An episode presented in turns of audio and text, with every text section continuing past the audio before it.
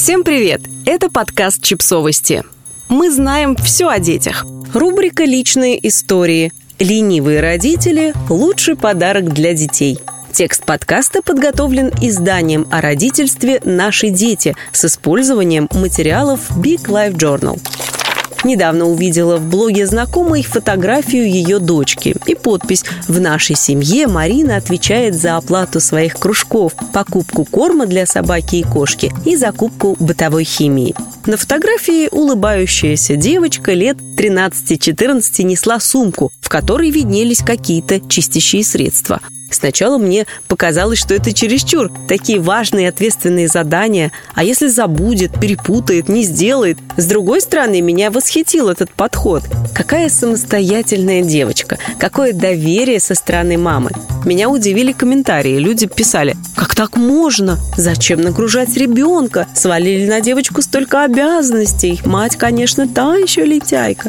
Вот это да. Неужели люди и правда думают, что родители поручили девочке платить за кружки просто для того, чтобы самим этого не делать? Если честно, то, на мой взгляд, поручить что-либо ребенку – это куда более тяжелая работа, чем сделать все самому. Удержаться от того, чтобы постоянно исправлять, переделывать, критиковать.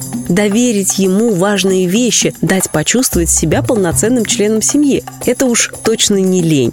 Это огромный подарок родителей ребенку. Вклад в его будущую независимость, в его способности не нуждаться в помощи родителей, быть самостоятельным. Мы часто недооцениваем своих детей – заранее уверены, что они не смогут, что у них не получится, пытаемся везде подстраховать, а лучше и вообще сделать все за них. Но какие же сюрпризы ждут тех, кто решается дать своим детям свободу, довериться им? Порой оказывается, что мы совсем не знаем своих мальчиков и девочек, обнаруживаем, что они куда умнее, способнее, ответственнее, чем мы могли подумать.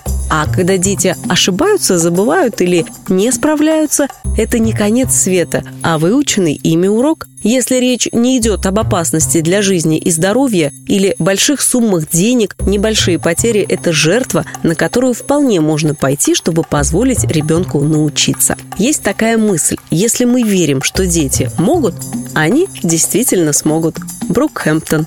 Я помню, как лет в пять моей дочке нравилось мыть полы. Она радостно хватала тряпку и усердно терла полы, заливая все вокруг. Как же она собой гордилась, каких усилий мне стоило не критиковать и не бросаться тут же все переделывать. Я улыбалась, мы веселились, но через некоторое время я обратила внимание, что игра превратилась в нечто большее. Трудно было в это поверить, но моя маленькая девочка на самом деле мыла полы не размазывала грязь, не заливала все вокруг. У нее действительно неплохо получалось. Она гордилась собой и заслуженно. Быть ленивым родителем не так уж просто. Нужно много времени и много терпения. Смотреть, как трехлетка разбивает яйцо или моет посуду, не для слабонервных. Так хочется быстренько сделать все самому. Но важно преодолеть этот порыв. Воспитание самостоятельных детей лучше начинать не в 18 лет, а намного раньше. И тогда в 18 ваши дети будут чувствовать себя сильными, уверенными в себе,